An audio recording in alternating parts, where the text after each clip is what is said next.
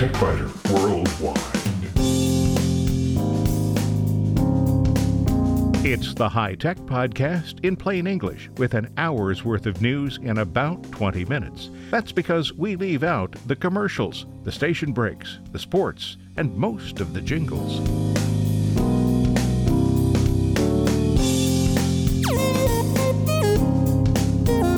Podcast number 727 for the 22nd of January 2021. This week, if you've recently bought a new computer, or you plan to buy a new computer anytime soon, you might be wondering what to do with the old one. There are lots of options, the worst possible choice being to put it in the trash. Let's consider the better options. In short circuits, last week I described how I gave up on repurposing an M2 drive for my primary computer as a fast cache drive. Well, using a $15 case for the M2 drive, I have turned it into a fast cache drive anyway, just not quite the way I had planned. If you're trying to get rid of spam, maybe you've thought of changing your email address. There are some other steps you might consider, but a better path involves an application that examines email before it gets to your computer so it can flag suspected scams. In spare parts, only on the website, it's easy enough to rename the boot drive on a Windows computer, but there are some pretty good reasons why you shouldn't. I ran across some ancient history a week or so ago in June, it will be 26 years since I spent a week at New York City's Javits Center for PC Expo. Windows 95 was about to be released, and I have pictures. And 20 years ago, Amazon still hadn't turned a profit. That's hard to imagine, isn't it?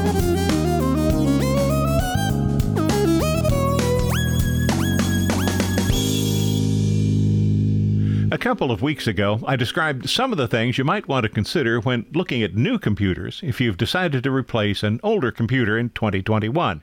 If you did that, or you plan to, you might be wondering what to do with the old computer.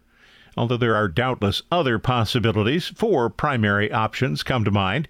These include installing Linux on the old computer, turning it into a Chromebook, giving it to a friend or family member, or donating it to a charitable organization. Just because the computer is too old to run the latest version of Windows well, or to run the programs you want, doesn't mean it's worthless. Putting a computer out for trash collectors to carry away is the worst possible option. So, what about Linux? Well, if you've been wondering about Linux, it is easy to replace Windows. Most Linux distros have two installation options one for those who understand disk partitioning and the multiple partitions that a Linux installation needs, and another for those who don't know and don't care to know. Choose the second option, accept all the defaults that the installer presents, and you'll have a brand new shiny Linux computer in less than half an hour usually quite a bit less than half an hour. One of the best Linux distros for Windows users is Linux Mint, which is based on Ubuntu. You'll find a link to Linux Mint on the TechByter Worldwide website this week. There are literally hundreds of Linux distros, but they're all based on just a handful of primary distros. Mint and Ubuntu are the primary choices of new users. Linux Mint looks a lot like Windows. You'll find a menu button that serves the same purpose as the Windows Start button. A file function looks a lot like the Windows File Explorer, and the Settings panel bears more than a passing resemblance to the Windows Settings panel. I have a Toshiba computer that had Windows 7 installed when I bought it, so it would have been manufactured in 2009 or maybe 2010. It's more than a decade old. It is running Linux Mint, Although I don't use the computer a lot, it does serve as a good way for me to keep an eye on what's happening in the world of Linux. And whenever the topic of Linux comes up, I have to admit it would do everything I need if I didn't depend on some Microsoft and Adobe applications. The second option might be to recycle the computer or donate it to a charity. The old computer may look like junk to you, but somebody might be willing to buy it. If not, you can donate it to an organization that will be able to use it, or give it to a recycler who will keep it out of a landfill. Bible Money Matters offers a list of 10 places where you might be able to sell or trade old equipment. You'll find a link to Bible Money Matters on the TechByter Worldwide website, along with links to the other locations that I'll mention here. SellBroke is a company that I dealt with in 2019 when my wife's old computer finally broke down for the last time. You can see my description of that procedure in the July 28, 2019 program. Again, a link is on the TechByter Worldwide website. SellBroke buys Windows and Mac OS laptop computers, various kinds of phones, desktop computers, cameras, tablets, and other miscellaneous gear. They paid me $44 for a computer that was useless to me. If the computer is still in working order and relatively new, five or six years old, there are organizations that will accept it and make it ready for others who need a computer. A Microsoft service will help you find a computer refurbisher. It's always better to keep computers and other electronics out of landfills. Another good source to locate organizations that accept computer equipment is provided by TechSoup. Again, you'll find links to all these on the TechByter Worldwide website.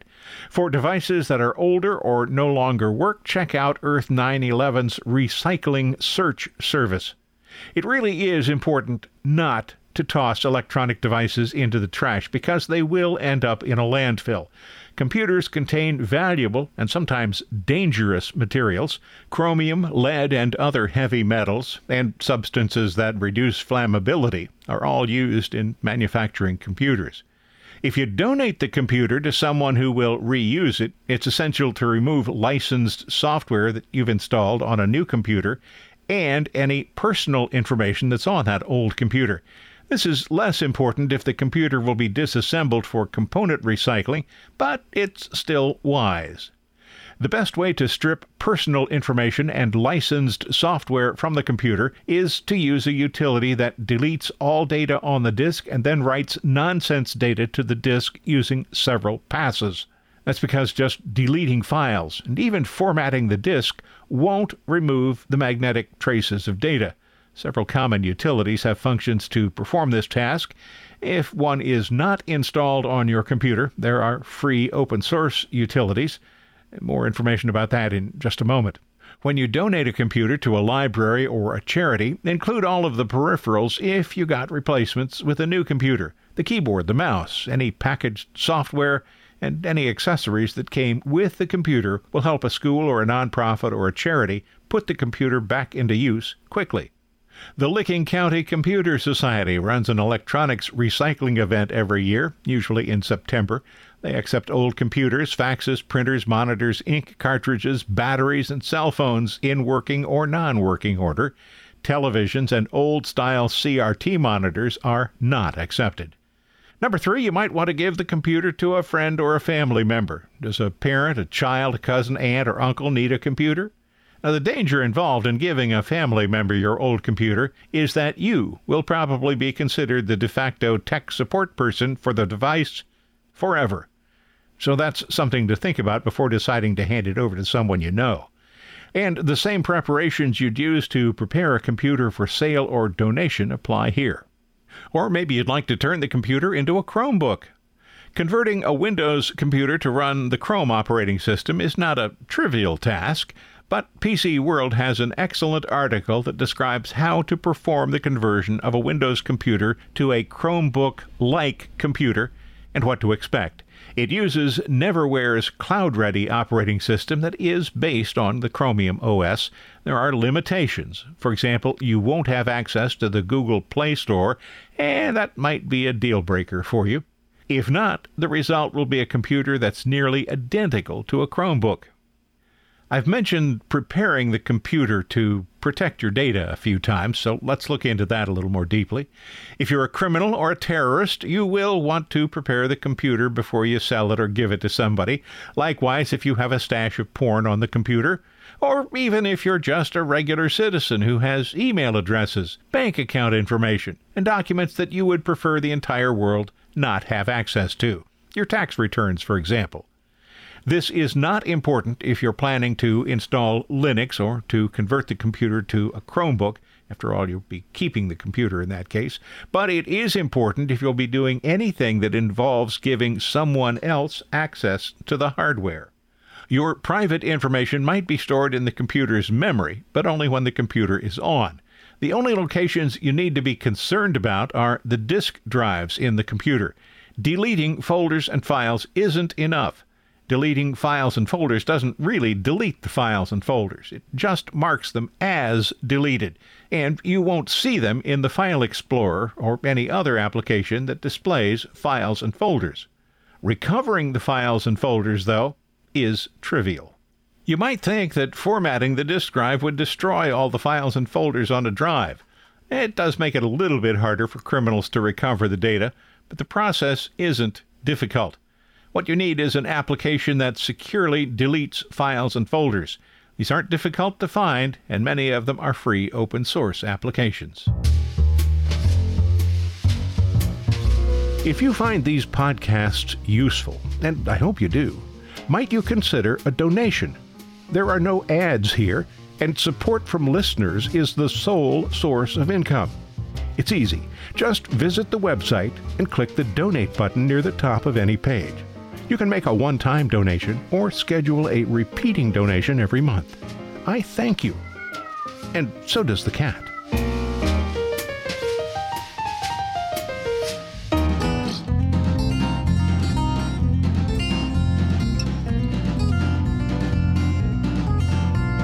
In Short Circuits, last week I described the process of replacing the solid state boot drive in a computer with a larger drive.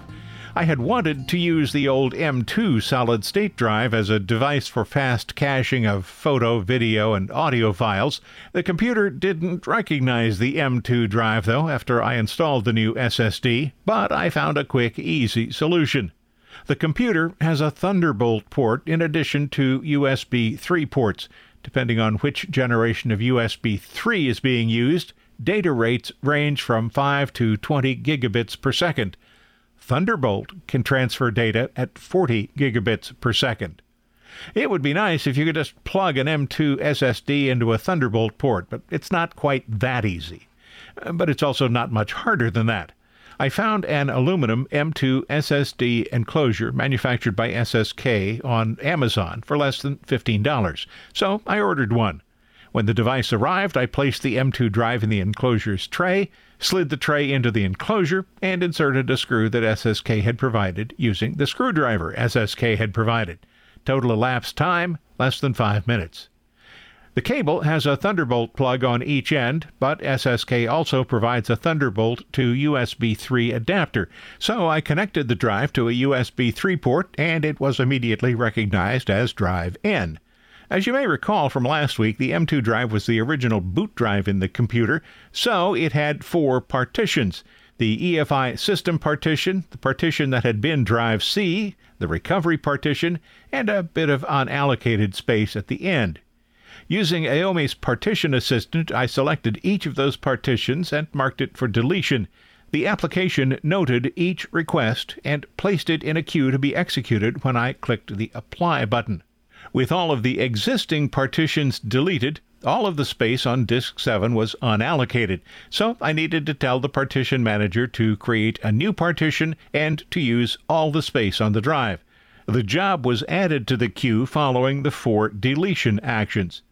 With the partition changes made, it was time to format the new partition. I wanted to use all of the space in the partition, format the partition as an NTFS drive, and assign drive letter N. That final job was added to the queue. With six jobs in the queue, it was time to have the partition manager execute them in order. That process took less than two minutes. And once the process was complete, I wanted to disconnect the drive from a USB 3 port and connect it to the computer's Thunderbolt port. The drive was immediately recognized and mounted as drive N, and although it wasn't necessary, rebooting the computer seemed to be a prudent step at that point, just to ensure that the drive would be recognized and mounted properly.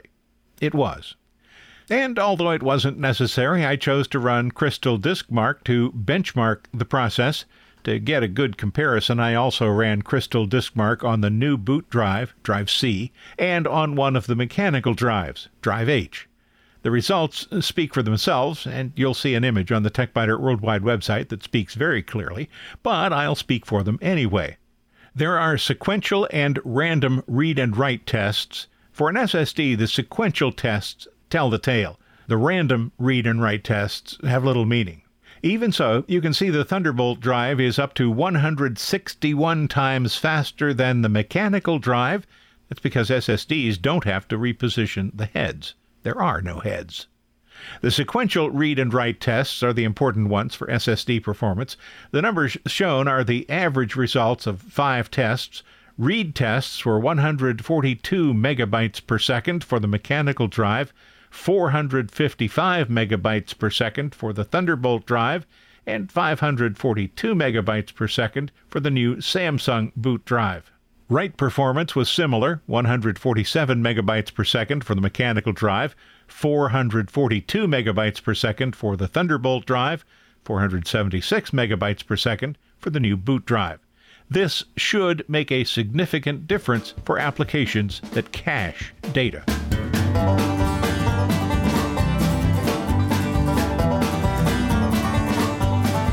There is no foolproof method to eliminate spam.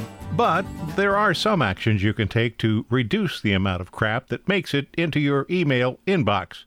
The solution, though, may be more inconvenient than the problem. Most people have a single email address for everything, and that might be part of the problem. I have a personal address and a TechByter address. I use those two for just about everything. Some people suggest having one email address that you use only with friends and relatives and a secondary email address that's used only for subscribing to mailing lists, setting up accounts on commercial websites, and things like that. The theory is that the protected address won't get any spam. Eh, that's possibly true. But if you set up a new account that's to be used only by friends and family, you'll have to notify each and every one of them that they should use that new address. Some will, some won't and you'll doubtless continue to use the old address for mailing list subscriptions and for your accounts on commercial websites. So you won't really get any less spam. The spams will just be divided between two or more email accounts. Those who promote the use of private and public email addresses point out correctly that virtually every commercial website includes in its terms and conditions the right to share your email address. And by share, I mean they will sell your address. Having two or more accounts does nothing at all to address that issue. You'll also be told to use only your secondary email address if you make a public comment on a website sign up for a contest or a special offer, or when you create accounts with social media sites such as Facebook, Pinterest, or LinkedIn. So after doing all that, you'll have two or more email accounts, and you won't receive any less spam. Now, I mentioned that I have two email accounts. Actually, it's worse than that. My internet service provider created an email account for me. I check it about once a year creating an Outlook account for use when I sign on to my Windows computers, created an Outlook email address that I do check regularly. There's my primary email account. There's a TechByter email account. I check both of those very regularly. And there's a Gmail account that's used primarily for communications with Google, but it's also a backup account. Oh, and I have one account that is used exclusively for communications with one specific client, and there's one more email address that I use only for communications with banks. Only that last account has never, ever received a spam. So instead of playing games with different email accounts, I use MailWasher Pro. That's an application that checks my email accounts every 10 minutes, and then it uses a variety of methods to identify spam. There is a free version of MailWasher, but it's limited to monitoring just one email account. MailWasher's filtering method starts with whitelists and blacklists that I've provided. Whitelisted addresses will never be tagged as spam. Blacklisted addresses will always be tagged as spam. The whitelist, which MailWasher calls friends, and the blacklist can include specific addresses, domains, and entries that include wildcards. Users can also write their own complex filters use SpamCop and Spamhaus services, and use a new service called First Alert that keeps a list of known spam emails. Additionally, MailWasher learns by watching which emails it hasn't classified to understand whether you choose to consider them good or bad. In other words, its accuracy improves over time. I'll probably tell you more about Mailwasher Pro in a later program, but it's just one thing to keep in mind if you're trying to get rid of spam. You won't have to filter spare parts to get only the good stuff. Just head over to the TechByter Worldwide website, and this week you'll find these articles. It's easy enough to rename the boot drive on a Windows computer, but there are some good reasons why you shouldn't do that. I ran across some ancient history a week or so ago. In June, it'll be 26 years since I spent a week at New York City's Javits Center for PC Expo. Windows 95 was about to be released, and I have pictures. And 20 years ago, Amazon still hadn't turned a profit. Pretty hard to believe today, isn't it?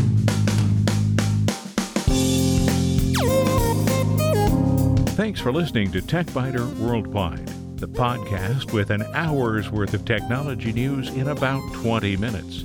I'm Bill Blinn. Be sure to check out the website, www.techbyter.com.